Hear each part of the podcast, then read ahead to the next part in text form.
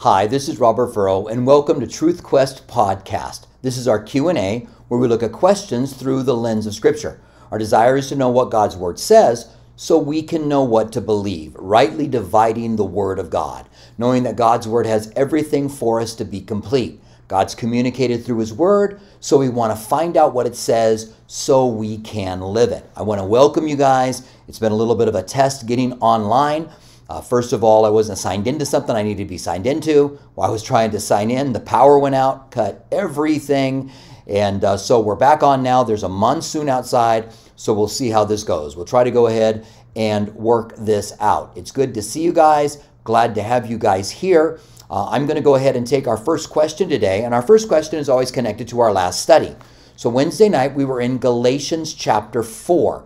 And in the first part there, Paul says, We are adopted into the family of God and given. I just realized I probably didn't have any. This is really funny. Um, I read just. All right, so I see you guys here. Let's restart now. I think I've got my microphones going. I don't think I had them on before, but I'm ready now. Hi. This is Robert Furrow, and welcome to Truth Quest Podcast. This is our technical problem podcast. Uh, this for this particular show. First of all, I wasn't signed into where I should have been signed into. After that, I the, the power went out. When I finally got back on again, my soundboard wasn't on, so I wasn't sure whether or not I had sound. But I want to welcome you guys. It's good to see you. Uh, we've already got a couple of questions up. Um, I want to first of all talk about Abba Father really quickly. Uh, we had a question from our Wednesday night study out of out of Galatians chapter four, where uh, Paul says, "You have been adopted into the family of God, whereby we cry out, Abba Father." And the question was, if Abba in Aramaic means the Father, then why do people say that it means a child saying daddy to God? Well, because the, the phrase is Aramaic and then Greek, or Aramaic and English in our Bibles. And it can't mean father, just father, because it would be the father, the father. That's why they translated Abba, father, giving us the Aramaic. You now know an Aramaic word. And yes, Ab in Aramaic is father, and B-A, Abba, is the, so the father. But remember, phrases in different cultures mean different things. And the term Abba means affection or love. It means commitment. It could be saying, God, I'm going to do your will. That special kind of commitment. And then a father who is in heaven watching over you. It could mean that you have this special love relationship with him, which either way, whether it means the father or a special word like daddy, it is a word for intimacy and closeness as a son to a father. Not only a father that watches over you, but a father who truly does love you. So even though the direct translation is the father, phrases in certain languages end up meaning something that's different than how you can actually break them down. And we have a lot of examples in the English language as well. But it's really good to see you guys, really good to see you here. I see we've got a lot of questions coming up. Hopefully uh, that will be helpful. Let me go ahead and go back and take our first question um, and by the way, if you have a question, write the word question out, reread it a couple of times, make sure it makes sense. If I read it and it doesn't make sense, I'm probably just going to go on to the next question. I try to take a stab at it, but sometimes I don't quite get it right. So our first question is from Psychman. Psychman, good to see you. Glad we could finally make this, make it onto this abbreviated uh, uh, Truth Quest podcast Q&A. So Psychman says, I've heard these small Israeli children calling their dad Abba. It made me smile. Then their mom turned to me and said, That means daddy. But you said it differs in Aramaic. Ah, all right. So thank you. Let me go ahead and uh, just finish explaining that whole concept. So when you break down the word, the word means father and the. The father is really what it means. But there's a reason they didn't translate it the father, father, using the Aramaic word and the Greek word. It's a unique phrase that in the original manuscripts, it uses the Aramaic word. We have another example of this when it says, He took the little girl by the hand and said, Talitha Kumi, little girl, arise. And that's not translated one for one either. That's little lamb arise in Aramaic, and little girl arise is the translation that we get. So Abba definitely means affection, even though it is broken down as the Father.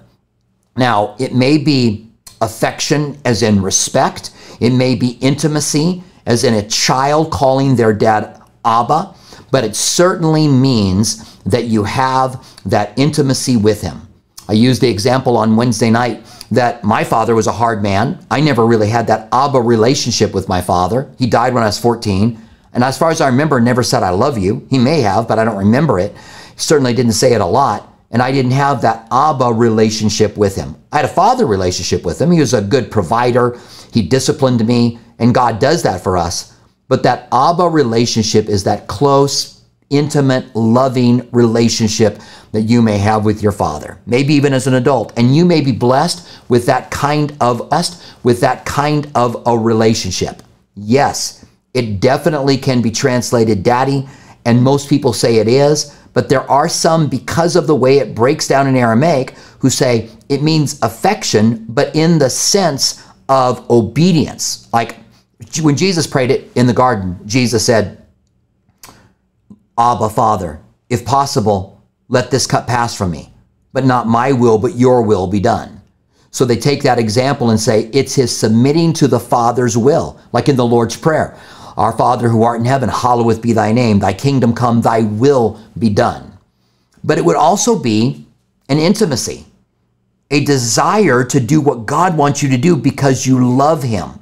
Abba, Father, I love you. I want to do what you want me to do. So, which one is the right way that they believed it 2,000 years ago? We don't know. But we do know it means intimacy, it means affection, and it means love.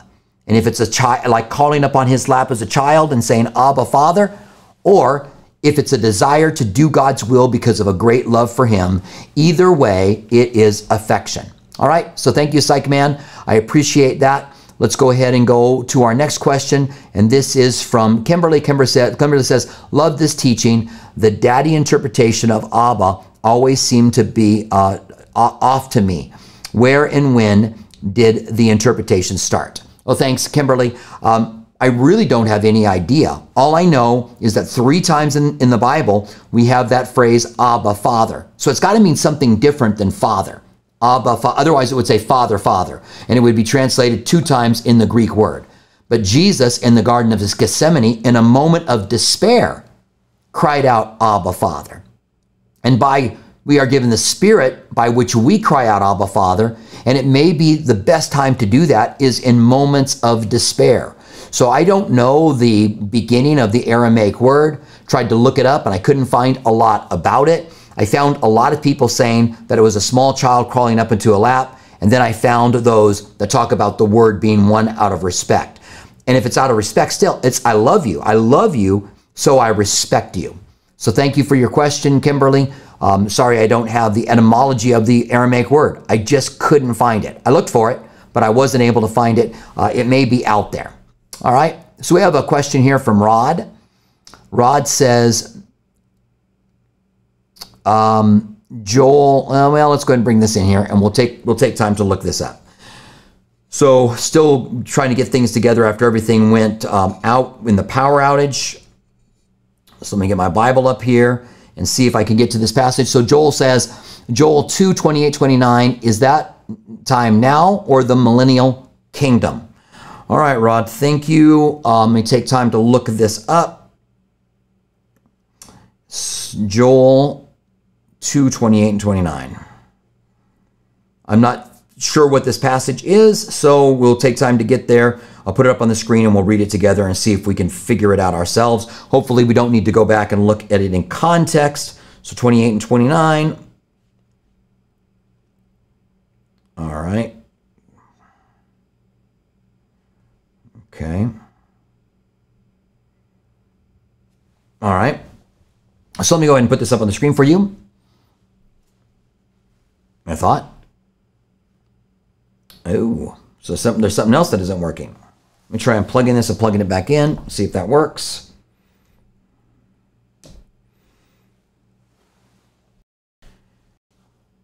Hey, it, well, it kind of worked. well, let me read this. I'm just going to read it to you because this is really, that's interesting. Okay, I'm just going to read this to you and um, we'll put it, and we'll see if we can come to where it's at. All right? So it says, And it shall come to pass afterwards that I will pour out my spirit on all flesh. Your sons and your daughters shall prophesy. Your old men shall dream dreams. Your young men shall see visions. And also on my maidservants and my, my men servants and my maidservants I will pour out my spirit. In those days I will show wonders in the heavens and in the earth, blood and fire, pillars of smoke. The sun shall be turned into darkness, the moon into blood, before the coming of the great and awesome day of the Lord. All right, so this has two fulfillments. There's part of it, Rod, uh, that is fulfilled. Part of this is fulfilled already, and it was fulfilled on the day of Pentecost, because Peter said, This is what was spoken by the prophet Joel I will pour out my spirit on all flesh. And so in the Old Testament times, the Holy Spirit was given to leadership. When you lived under the law, you lived under you lived under people that were filled with the Spirit, but you yourself weren't filled with the Spirit. And this is one of the special things that we have as sons and daughters. We are filled with the Spirit. And Joel says he pours out his Spirit on all of us. And the way we're living in the last days is that this is the church age, the last age before the seven year trial and tribulation period, which is the 70th week of Daniel, where God deals with Israel once again. And then he will turn the moon into blood and all of those things that it says a little bit later on in this statement starting in verse 30, and I will show wonders in the heavens and the earth. This is all the end.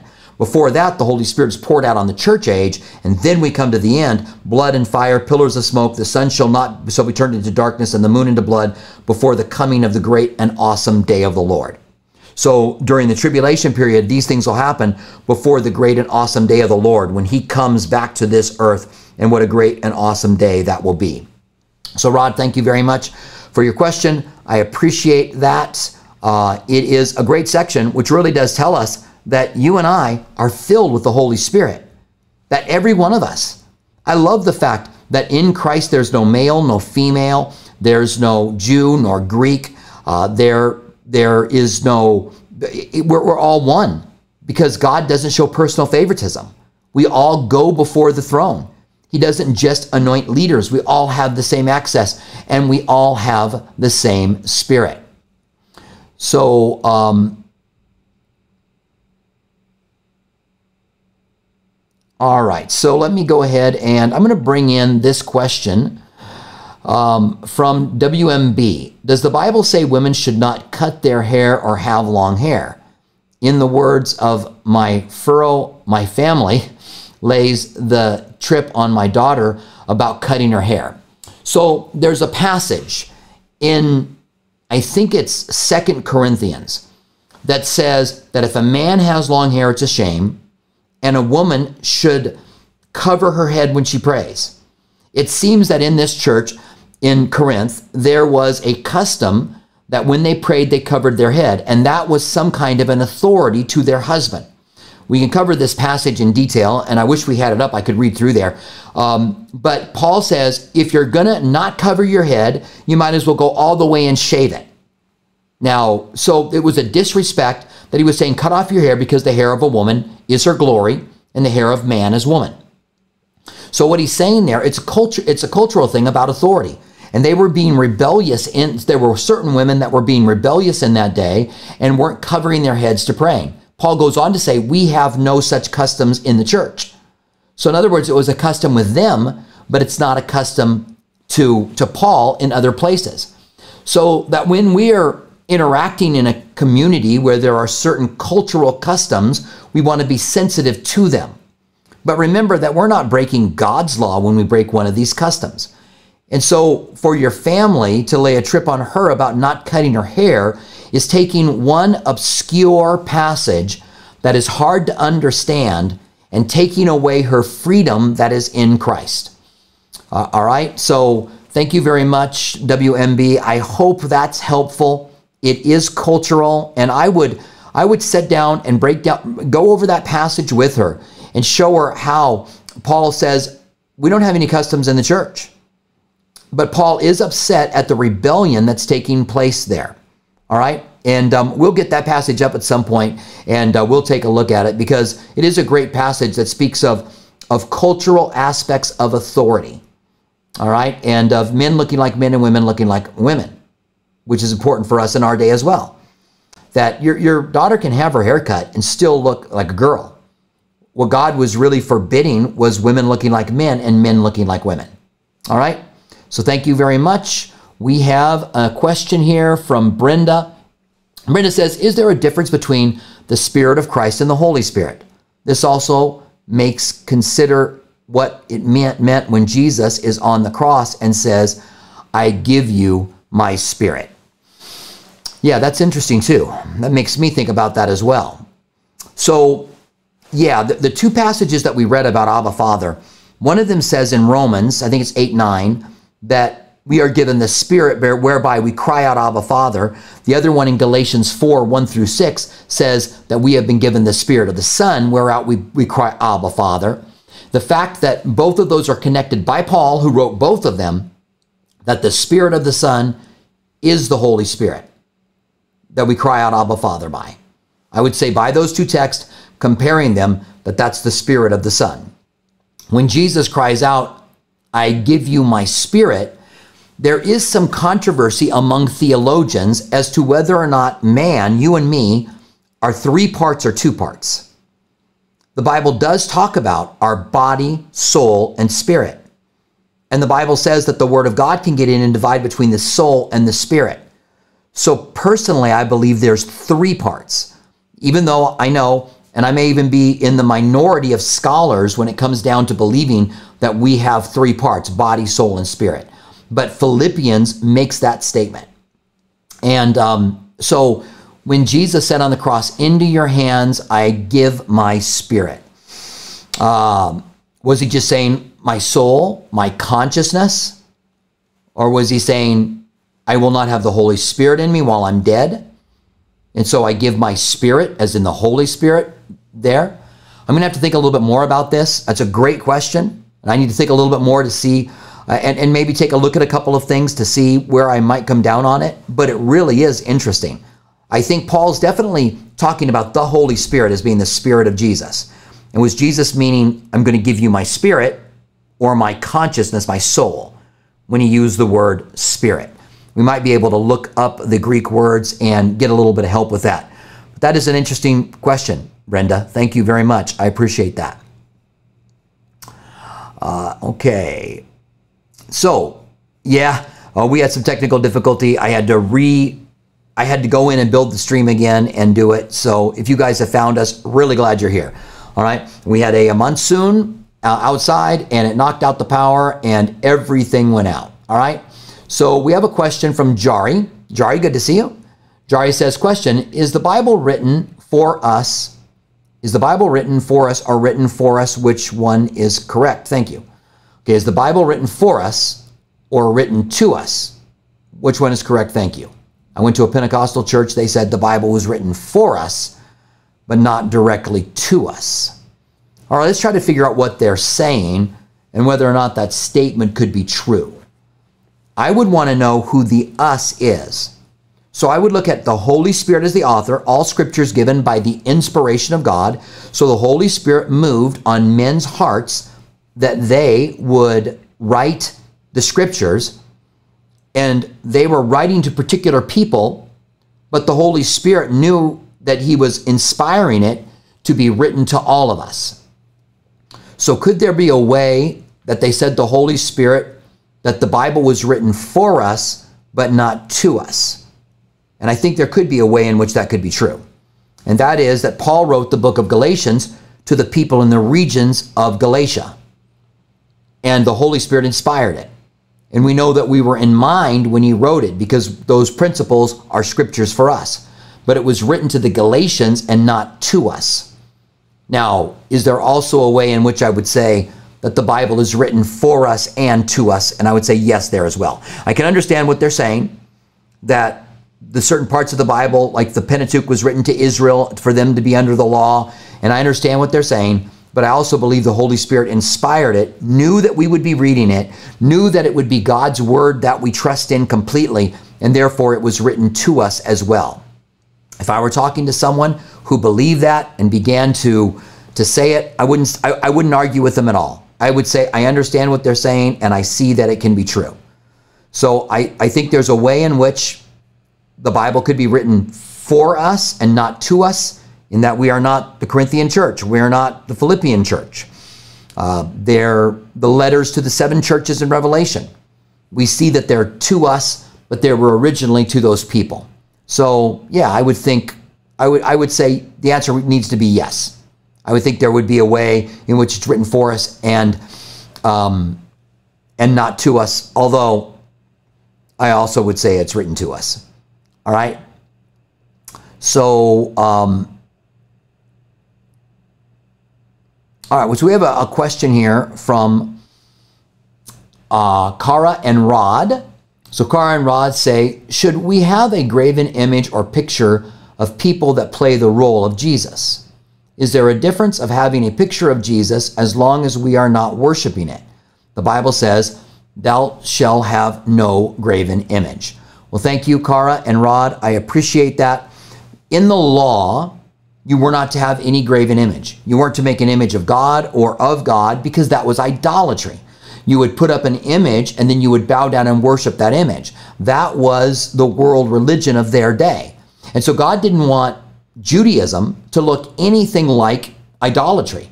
And so there was not to be any graven images made. But it didn't mean there weren't any images. There were no images made to bow down to, no images of God that were made.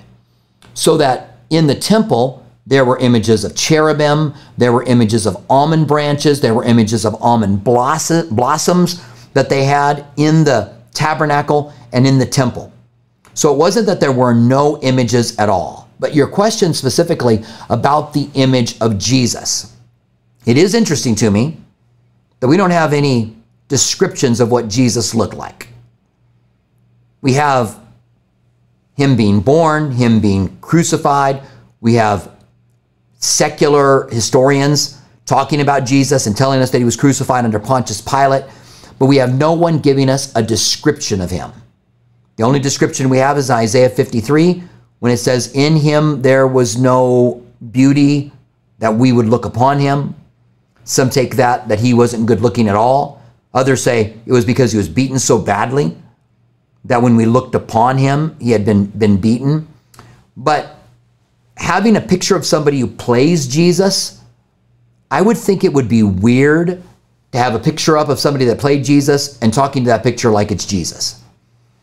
I know when I'm watching a show on and, and, and, Jesus is portrayed on it that that's an actor playing Jesus. And even though I think that he does a good job, there's the smiling Jesus, there's the angry Jesus, there's the, you know, they, they have all kinds of different Jesuses that play the part of Jesus. It's not Jesus. And so I wouldn't put up a picture. When I grew up with a picture on my wall uh, in our hallway with Jesus in the Garden of Gethsemane over a rock praying, and I, in the long hair picture of what I call the good looking Jesus was somewhere in my house as well. But these were reminders of Jesus. We never thought they really were Jesus, and we never prayed to them like they were Jesus. So I think idolatry becomes the problem. I don't think it's necessarily wrong to have an artist's portrayal of Jesus. I think of Jesus standing at the door and knocking in that painting. I don't think that's wrong to do. We are not under the law, but we still would not want to bow down and pray to any image because that would be idolatry. So I'm not sure, Kara and Rod, um, uh, should we have um, a graven image or picture uh, or people that play the role of Jesus? Yeah, I don't see a problem with having pictures of them, just knowing that they're not Jesus and just not interacting with them as if they are Jesus. Is there a difference of having a picture of Jesus as long as we're not worshiping it? Yes, you can have a picture of Jesus. We're not under the law anymore. And um, so, but we don't want to be, the Bible says, thou shalt have no graven images. Yeah, and I've already explained that. Okay, so Kara, Rod, thank you very much for your question. I do appreciate that. Uh, we have a follow-up question from Jari on Abba Father. Jari says, follow-up regarding Abba Father. Why did God choose to be Father instead of Mother? Why are there no female members of the Trinity? I'm curious. Thank you. Well, there are certain people who would tell you that God is mother and that we should be that God has in him the, the female aspects. Um, the Bible compares God in one place to being like a hen that gathers her chicks. And that would be a picture of a female hen gathering her chicks. But do we think that God is in any way, shape, or form a giant chicken in the sky? But also, does he have a form? Does he have flesh and blood? Like we do? Is, does he look like a man? And I would say no. I, I will say that God gave us the family, the very beginning. It was God's idea. He had the father and the mother and the children, and the father played a role and the mother plays a role. We see that in scripture. And God is like our father, so we can compare it to father. Does that mean that the Bible could never compare God to a mother? And I'm going to say, I think there are some places where that does happen, where there are more motherly aspects that are spoken of God working in our lives. Not necessarily that it doesn't call him a mother, but that the references that are spoken of God would fall into the mother's role more than the father's role. But um, so why did God choose to be father? Because he created the role of the father. He was the one who created it. So I think he created the role of the father. And remember, we're created in the image of God, male and female, so that he could reveal his love to us, his discipline as a godly father, uh, as a heavenly father, his love, his direction, his care as a heavenly father. And um, there are no female members of the Trinity because there are none. And why God, there just are none. Remember, the Trinity is pre existent. The Trinity is the Father, the Son, and the Spirit, and these three are one. I talked about scholars differing whether or not we have three parts in us. I think we have a body, we have a soul, we have a spirit. Philippians says that. My body isn't my spirit, my spirit isn't my soul, and yet they all make up me. And I think that's a picture of God. And why are there no female parts? I mean, why, why um, are there no female members in the Trinity? Because there's not. God chose to identify himself to us as as a father and as male. All right? And there are people who want to change that. There are people who are trying to change that. All right? Thank you, Jari. I really appreciate that. We have another question from Fact Check These Hands. Good to see you. Can born again Christians be turned over to a reprobate mind? I have several people who claim to be born again, yet are promoting unbiblical worldly ideologies. All right. Um, first of all, let's just kind of deal with this one at a time. Uh, first of all, can born again Christians be turned over to a reprobate mind? I guess this is going to depend on where you stand on once saved, always saved. Whether or not you believe that you can lose your salvation or leave your salvation. If you believe that once you're saved, you are regenerated, you've given eternal life, that there's no way that can be taken away from you, then you cannot be handed over to a reprobate mind. If you believe that you can make a decision to walk away, nothing can separate you from the love of God, but can you make a decision to walk away from God? And I lean towards that once you're saved, you're always saved. But I don't know for sure. There are passages in the Bible that seem to go both ways.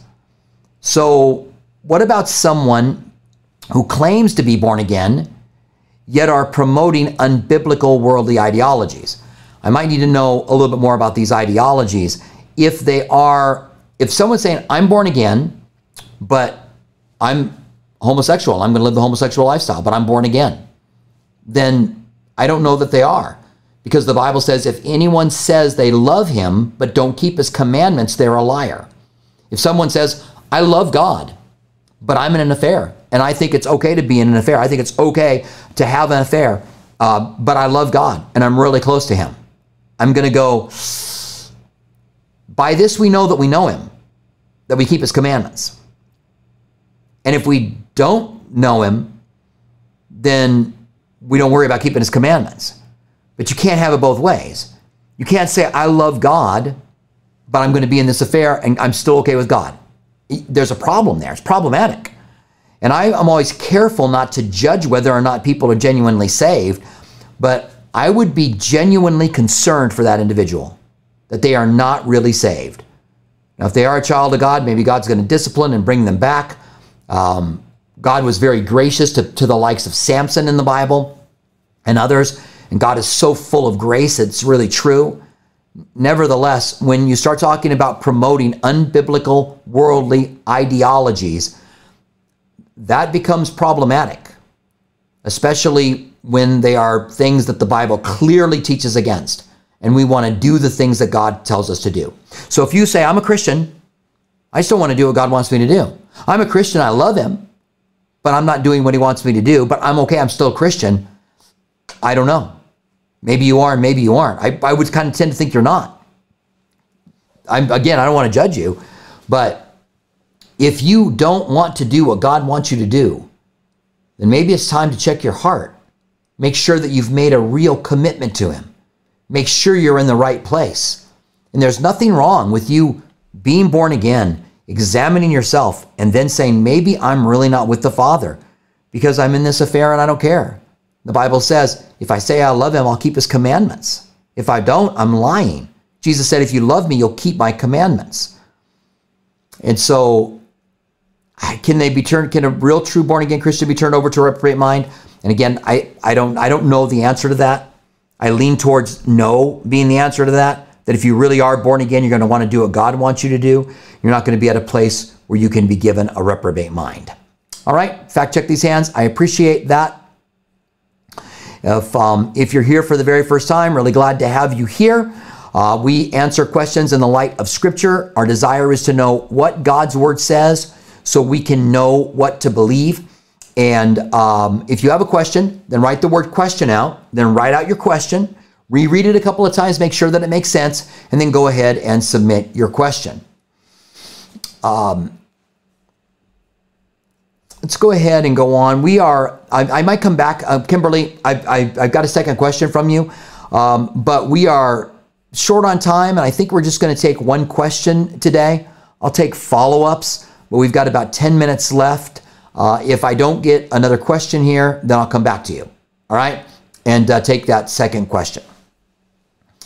All right, so we do have a question from Andre. All right, let's see. So Andre says, Is the Lord's throne in Elam, Iran, a permanent one? Jeremiah 49, 37 through 38. All right, let's go ahead and try this again. Andre, uh, Jeremiah 49, 37. Jeremiah, last time we tried to, we looked up the passage out of Ezekiel and couldn't quite get it figured out. Um, I think it was an analogy of the trees in the garden When I say, 39? No, 49. Jeremiah, Let me get to the right place here. 49, 37, and 38.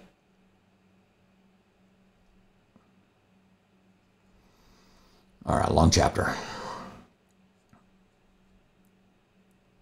All right. So he says, he says here, let me put this up on the screen, see if it works. There we go. Verse 37. This is Jeremiah 49, verse 37. For I will cause Elam to be dismayed before their enemies and before those who seek their lives. I will bring disaster upon them. My fierce anger, says the Lord, and I will send a sword after them until I have consumed them. I will set my throne in Elam and will destroy there the king and the princes who say, uh, says the Lord. I will put my throne, I will set up my throne in Elam. So let's go ahead and go back here. And um, all right, is the Lord's throne in Elam, Iran, a permanent one? I'm going to say no. Do I understand exactly what's going on in there in Jeremiah? No, I don't. But is it permanent? No. There, he's going to set up on the throne of David during the millennial period. Um, is it there now? Is God's throne there now? I probably think it was back in the days that he was judging them, not today.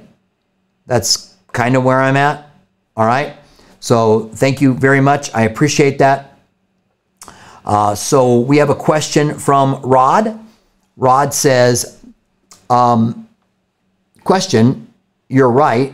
Love the beast but doesn't. Okay.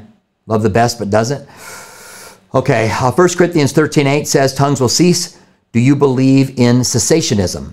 If not, why? If so, why? All right, thank you very much. Um, yeah, 1 Corinthians 13 8, I'm going to go ahead and, and pull that up. Um, I am not a cessationist. I don't believe that the gifts of the Spirit have been done away.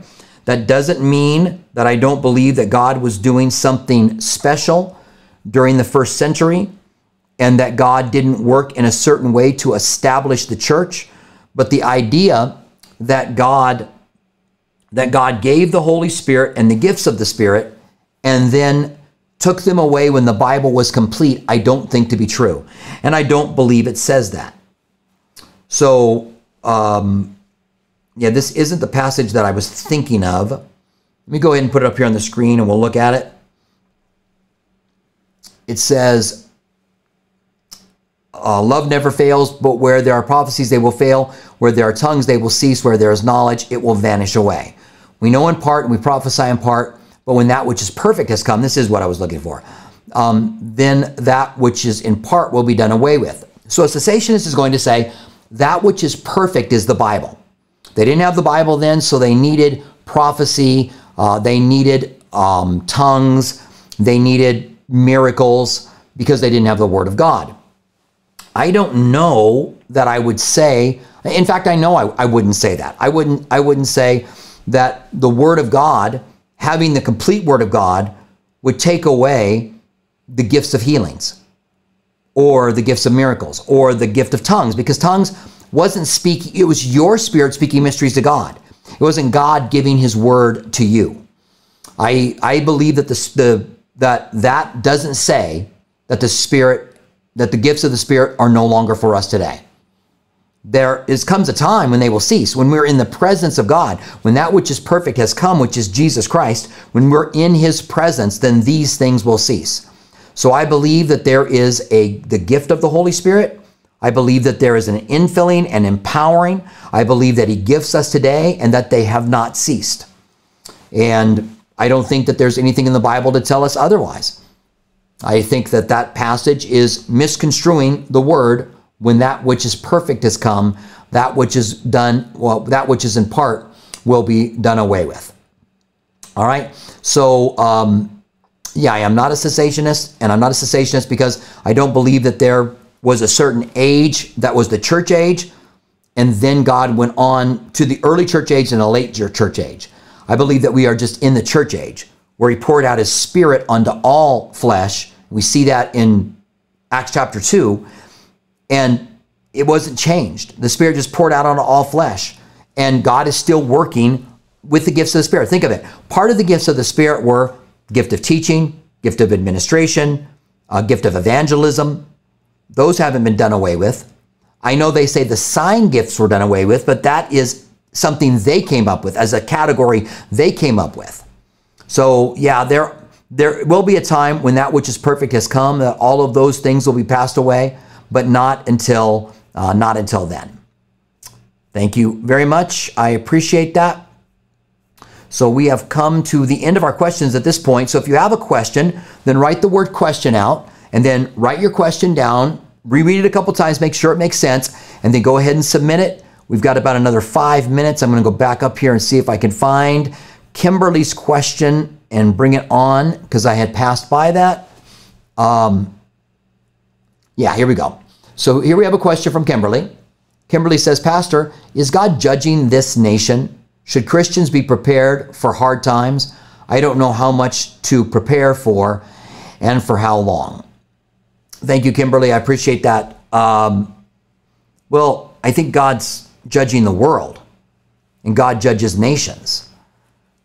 The current the current condition of the United States is not a lot different than what's going on around the world.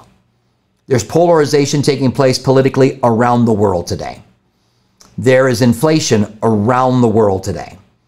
So we are seeing all of these things happen. Could this be God moving us into the last days? I think that's possible. Will the United States be there in the last days? It's interesting when it comes to protecting the life of an unborn child that the United States has the most lenient laws of any of the European nations, of almost every nation on earth. There may be an exception, but I don't know what that exception would be. And so, will God judge us because we somehow don't value the life of a human that's in the womb? The only difference between a, a late term stopping of a life of a child is that they're in the womb or outside of the womb. And there are those that believe that a child could be born and then take its life. There are those who would fight for it. And somehow the rhetoric is just the rhetoric is just nonsense, not my, you know, the, the, leave it up to me and my doctor, you know, my body, my choice. It's like, no, there's another body. It's, it's not your body, it's another body. And it happened by interacting in some sexual activity that a child came into the world. And I realize there are, you know, cases of rape and incest. I realize that. But when we look at the United States and ask if God's judging us, this may very well be the way he judges us. This grieves us as Christians. And hopefully things are really changing and God would spare us. And if God's going to tarry for a couple hundred years, which is possible, I mean, he could bring us right up to the brink and then, then make us wait. God seems to have done that before. Around World War II, it looked like in 48, 1948, when Israel became a nation, looked like it was all going to just take place right there. But then God granted more time. Hopefully, God will grant the United States more time. So I don't know if God's judging us right now, Kimberly, but whether or not God is judging the U.S., we ought to be living our lives for Jesus the same way. That we're serious about following Him, that we're living wholeheartedly for Him, that we're not we're not going, well, if God's not going to judge us, then I'm going to do what? Different than if God's going to judge this nation, this is what I'm going to do. If God judges us, we are and and and there and will not do it before the rapture, then we will go down a road that is a, a pretty difficult road. God has done that before with uh, with other nations. God judged other nations besides Israel. So it's possible that God could judge us as a nation. And um, yeah, uh, prepare, preparing one way or another, Kimberly, is just making sure that everything is right between you and God. That's the right way to prepare. And you say, well, should I prepare for other things in the future? Well, yeah, we want to be wise. We want to take care of our families. We want to do those things, but it doesn't mean that if things were to change tomorrow. I think um, someone said, even if I die tomorrow, I'd live the same way today that I would live. That's kind of where we want to be. That's how we want to be living. All right. So uh, sorry for the shortened Q&A today. Some technical difficulties up front, but it's good to see you guys. Bless you guys. I really appreciate you. Our next Q&A will be next Saturday. Uh, we will be looking at whether or not, the first question will be whether or not, uh, what it means that we're not married in heaven. And that is a, a hard saying of Jesus. And that's in our text that we're covering tonight. We don't have a lot of time to be able to cover it completely, so we're covering some other stuff, but we'll be talking about it. And if you have questions about that Bible study, then you can join us on Saturday. We're connecting them together so that our first few questions or questions can be taken during it about the Bible study that we're having in about an hour from now. And we're looking at the Sadducees saying to Jesus that there is no resurrection and Jesus' response to them. It's a great text but it's got that hard saying about marriage in it. All right. So God bless you. Love you guys. Stay close to Jesus. And um, hopefully next uh, Saturday, we won't have any technical difficulties. I know we're entering into the monsoon season here in Tucson, and there can be some problems with the power grid during that monsoon. All right. God bless you guys. Love you. We will see you later on. I'm out.